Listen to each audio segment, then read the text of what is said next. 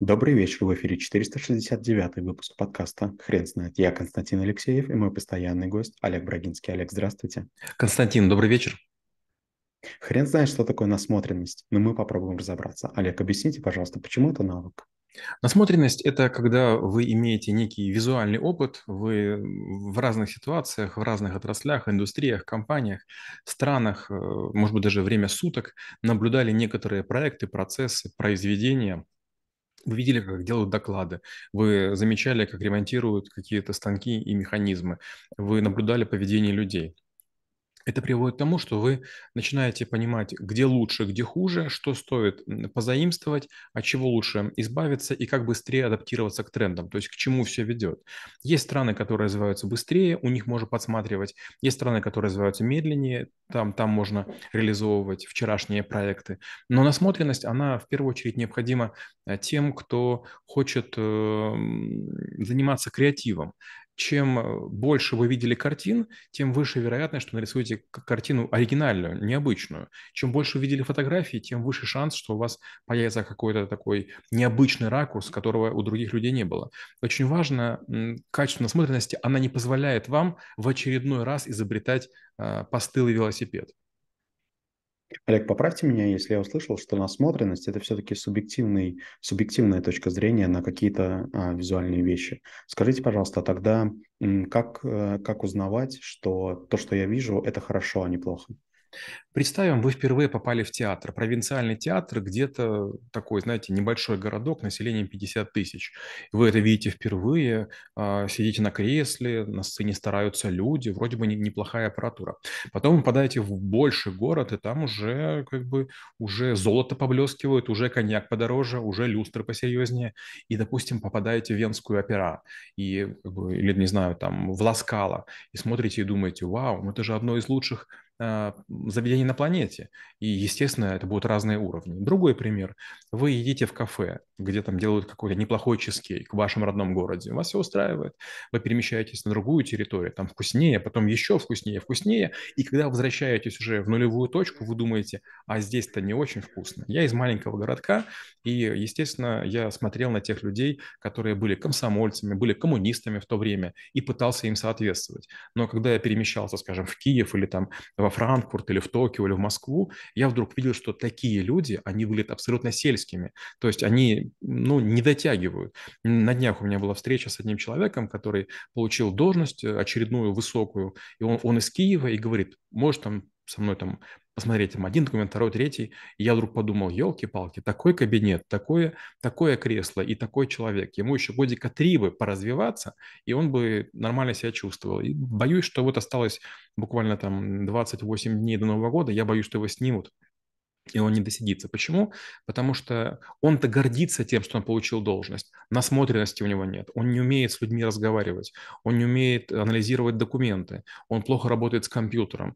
И вот, знаете, это очень странно, когда человек забирается на горку выше собственной компетенции. Он скользит, всем уже очевидно, что он поедет, но он еще старается, он еще держит лицо и грустно. То есть, получается, вы в очередной раз понимаете, эх, и этот не удержался.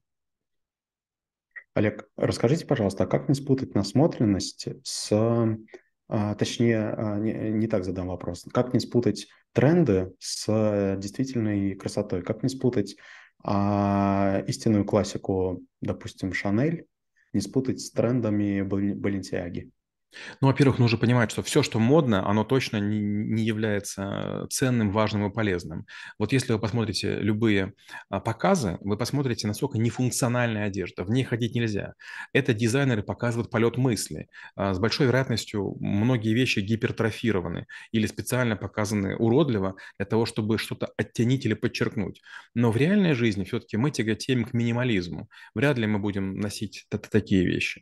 Опять же, знаете, вот Шанель, она почему стала Шанелью? Потому что прошла испытание временем. Да? Любое, любой запах, любое, любая одежда, любое решение, которому двадцать пять и более лет, с большой вероятностью, оно, если мы о нем не забыли, оно полезно. Поэтому для многих концепций бизнес-моделей отводится приличный срок. Опять же, Нобелевские медали или там премии дают не сразу, а надо, чтобы какое-то время прошло. То есть мы поняли, что есть польза практическая. Насмотренность, она позволяет отличать плохое от хорошего. Это исполнение, это документ, это это произведение искусства, это какая-то, может быть, инженерная задумка. Когда мы видим только один, не знаю, там, документ, сделанный там Васей Пупкиным, ну, он кажется обычным. А учитывая, что э, члены правлений или, скажем, серьезных органов коллегиальных видят документы сотнями каждый день, у них уже чутье есть, кто точно заслужит уважения, а кто нет. Знаете, чем меньше человек из себя представляет, тем длиннее будут его документы. Наоборот, человек, который имеет в голове полную ясность, он тремя предложениями может сложить очень сложную, очень кудрявую, но концептуальную модель. Олег, расскажите тот момент, когда человек понимает, что у него появилась насмотренность, что м, больше уже, собственно, и нечего смотреть. Это очень опасная история. Я рано или поздно замечаю в людях, что они говорят: а вот я уже написал все статьи, я уже на все конференции, на все выставки, мне уже больше не о чем говорить. Так можно говорить для того, чтобы немножко отстояться, чтобы муть осела, да, чтобы знания кристаллизовались, но потом все равно же продолжать. В любую секунду могут появиться люди, которые имеют лучшее образование, работали в более престижной компании, реализовывали более прорывную стратегию. Насмотренность – это непрерывный процесс. Представьте, что вы олимпийский гонщик на, на лыжах или на, на мотоцикле. Неважно, как вы выступаете в своей стране. На планете всегда могут быть люди посильнее, чем вы, с которыми вы не соревнуетесь. То есть быть первым в стране или на, на континенте совершенно ничего не значит. А вот если на каждой олимпиаде вы становитесь первым на протяжении там четырёх или пяти лет, но тогда это очень здорово. Но все равно в какой-то момент или нервы сдадут, или, к сожалению, вы скажете: я устал, я ухожу. Олег, расскажите, как не перепутать насмотренность со снобизмом? Если вы начинаете оценивать с точки зрения там, профессионализма то, в чем вы не сильно разбираетесь, это очень плохо. Знаете, я время от времени вижу мужчин, женщин, которые оценивают вино. Там как-то манерно там, пальчики оттопыривают, вращают его, там что-то делают. Я сижу и думаю: ну, неужели ты там действительно в этом что-то разбираешься? У меня есть знакомая, которая училась на сомелье лет шесть назад. И вот когда она оценивает вино, она не делает ничего картинного. Наоборот, она делает не очень красивые движения, не очень красивые звуки. И потом она говорит: это вино лучше, чем такое-то, или хуже, чем такое-то. И понимаете, это, это не пафосно. Она это делает регулярно. И если вино ей понравится, она тут же фотографирует, и в ее ресторанах она будет его продавать. И я понимаю, зачем она делает. Например, я занимался компьютерными вирусами. Очень часто, приходя в какую-то компанию, я видел кучу айтишников, которые говорили: как мне лечить вирусы? Я все время говорил: а зачем вы меня вызвали? Зачем мне платить деньги? Давайте лечите. И все-таки отходят, говорят: как бы мы теорию знаем. Вот смотрите, человек, который знает теорию, на самом деле не знает ничего. Только если вы можете внедрить свою идею, продемонстрировать ее, и другие скажут: да, это лучше, чем э, среднее, вот тогда это и имеет смысл. А вот люди, которые могут давать оценку, это вот снобы в чистом виде. Не умеешь делать – не умничай.